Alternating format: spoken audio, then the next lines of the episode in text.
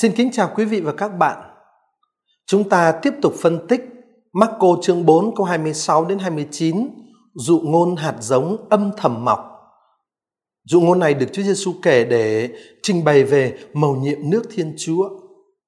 Hôm nay tôi mời các bạn cùng phân tích phần thứ hai của dụ ngôn, tức là Marco chương 4 câu 28.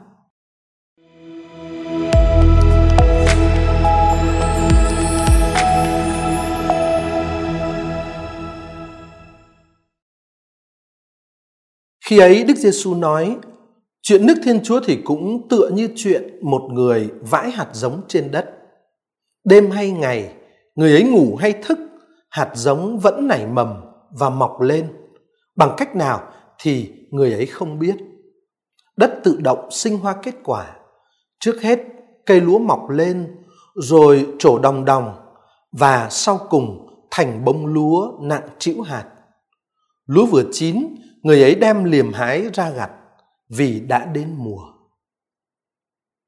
Như các bạn đã biết, Chúa Giêsu nói ở câu 28 của dụ ngôn, đất tự động sinh hoa kết quả. Trước hết, cây lúa mọc lên rồi trổ đồng đồng và sau cùng thành bông lúa nặng chịu hạt. Chúng ta sẽ phân tích xem đất tự động sinh hoa trái có nghĩa là gì? Rồi thứ hai, Chúa nói trước hết cây lúa mọc lên, rồi trổ đồng đồng và sau cùng thành bông lúa nặng chữ hạt. Có nghĩa là gì? Ở trong phần phân tích Marco chương 4 câu 26 đến 27, chúng ta đã thấy ở trong các câu đó Chúa Giêsu nói đến sự đồng hóa nội tâm của người đón nhận sứ điệp tin mừng với chính sứ điệp tin mừng mà mình đã được nghe. Bây giờ, sang câu 28, Chúa trình bày sự biến đổi có thể thấy được từ bên ngoài mà việc đón nhận sứ điệp tin mừng tạo nên nơi cái con người đã đón nhận sứ điệp đó. Thế mở đầu câu 28 này, ta thấy Chúa nói đất tự động sinh hoa kết quả. Đất ở đây đối chiếu với dụ ngôn về người gieo giống ở phía trước tức là ở chương 4 câu 3 đến câu 9 thì đất ở đây chính là đất tốt. Ở trong lời giải thích dụ ngôn người gieo giống, Chúa Giêsu đã chỉ nhắc đến đất ở chương 4 câu 20 khi người nói về trường hợp thứ tư, tức là trường hợp đất tốt. Và chỉ ở trong trường hợp ấy thì Chúa mới dùng các hạn từ sinh hoa kết quả là những hạn từ mà chúng ta sẽ lại thấy xuất hiện ở cái dụ ngôn này ở chương 4 câu 26 và câu 28 trong cái dụ ngôn hạt giống âm thầm tự mọc lên và chúng ta đang phân tích đây. À và như vậy thì đất ở chương 4 câu 28 này chính là hình ảnh của những con người mà ở nơi họ không có bất cứ chướng ngại vật nào ngăn cản sứ điệp tin mừng sinh hoa và kết quả.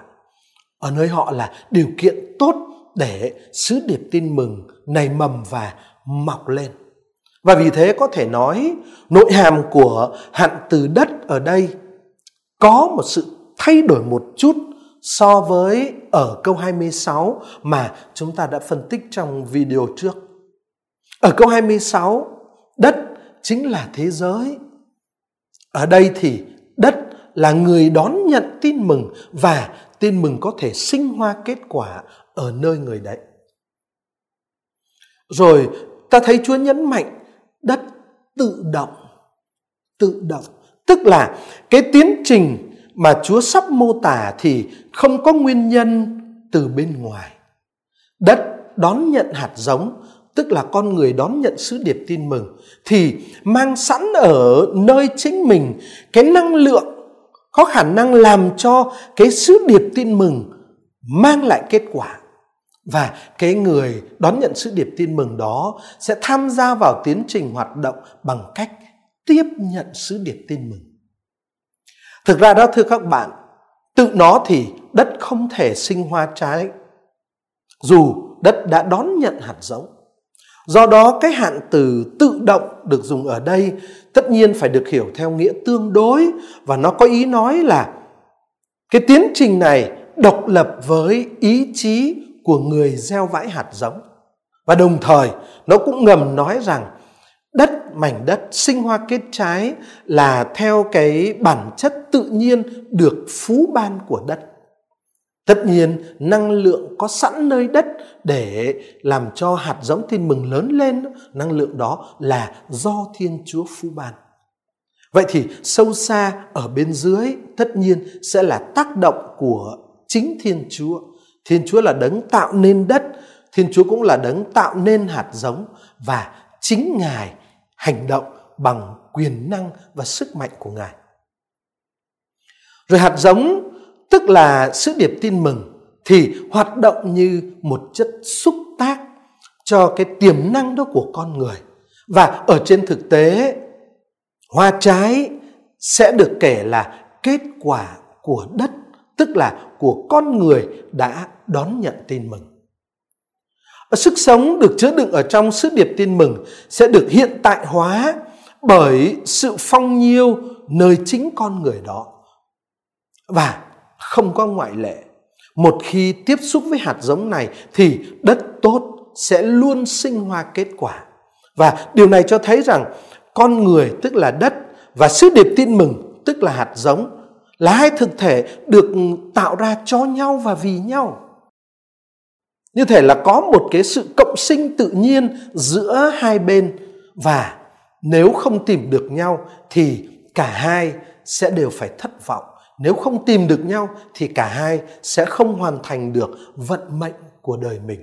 Giữa hạt giống là tin mừng với đất là người đón nhận tin mừng. Ta thấy có một cái mối liên hệ, hỗ tương hết sức là sâu sắc và có thể nói không chỉ là hỗ tương mà lệ thuộc vào nhau hai hai bên được tạo nên cho nhau và vì nhau và như vậy, câu chuyện dụ ngôn Chúa Giêsu kể đây, mô tả cùng một quá trình, nhưng mà được nhìn từ hai quan điểm. Quan điểm của hạt giống và quan điểm của đất. Sứ điệp tin mừng thì thâm nhập vào con người, và sự ứng đáp của con người sẽ tạo nên kết quả. Sứ điệp tin mừng là lời mà con người thể hiện ở trong thực tế. Nếu không có người đón nhận sứ điệp tin mừng đó, thì sứ điệp tin mừng đó không lớn lên và sinh hoa kết quả được. Nhưng có con người đó mà không có sứ điệp tin mừng đó, thì cũng sẽ vẫn không có hoa trái được sinh ra. Sứ điệp tin mừng chính là lời mà con người thể hiện ra ở trong thực tế cuộc sống của họ. Rồi một điều đáng nói nữa là cái sự phát triển đó diễn ra tiệm tiến dần dần và tự nhiên với ba giai đoạn. Và để thực hiện ba giai đoạn này thì cần phải có thời gian. Trước hết, hạt giống mọc lên thành cây. Rồi trổ đồng đồng.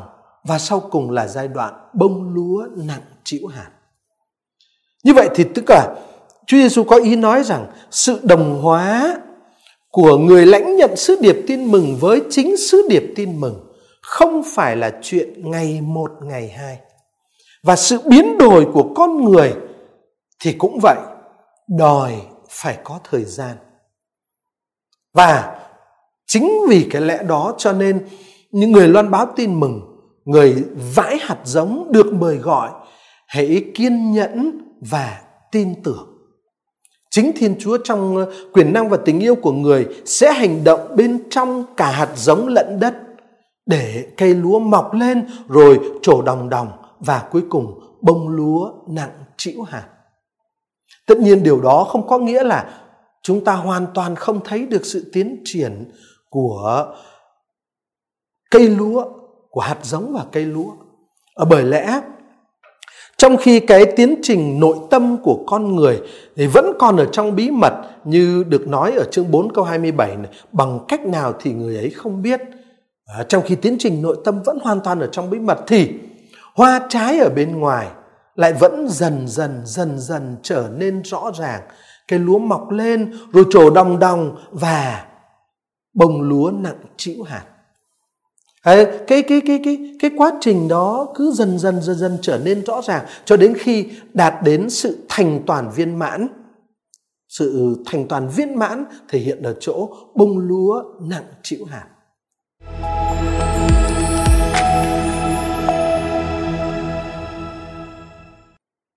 Thưa quý vị và các bạn, chúng ta vừa kết thúc phần phân tích Marco chương 4 câu 28.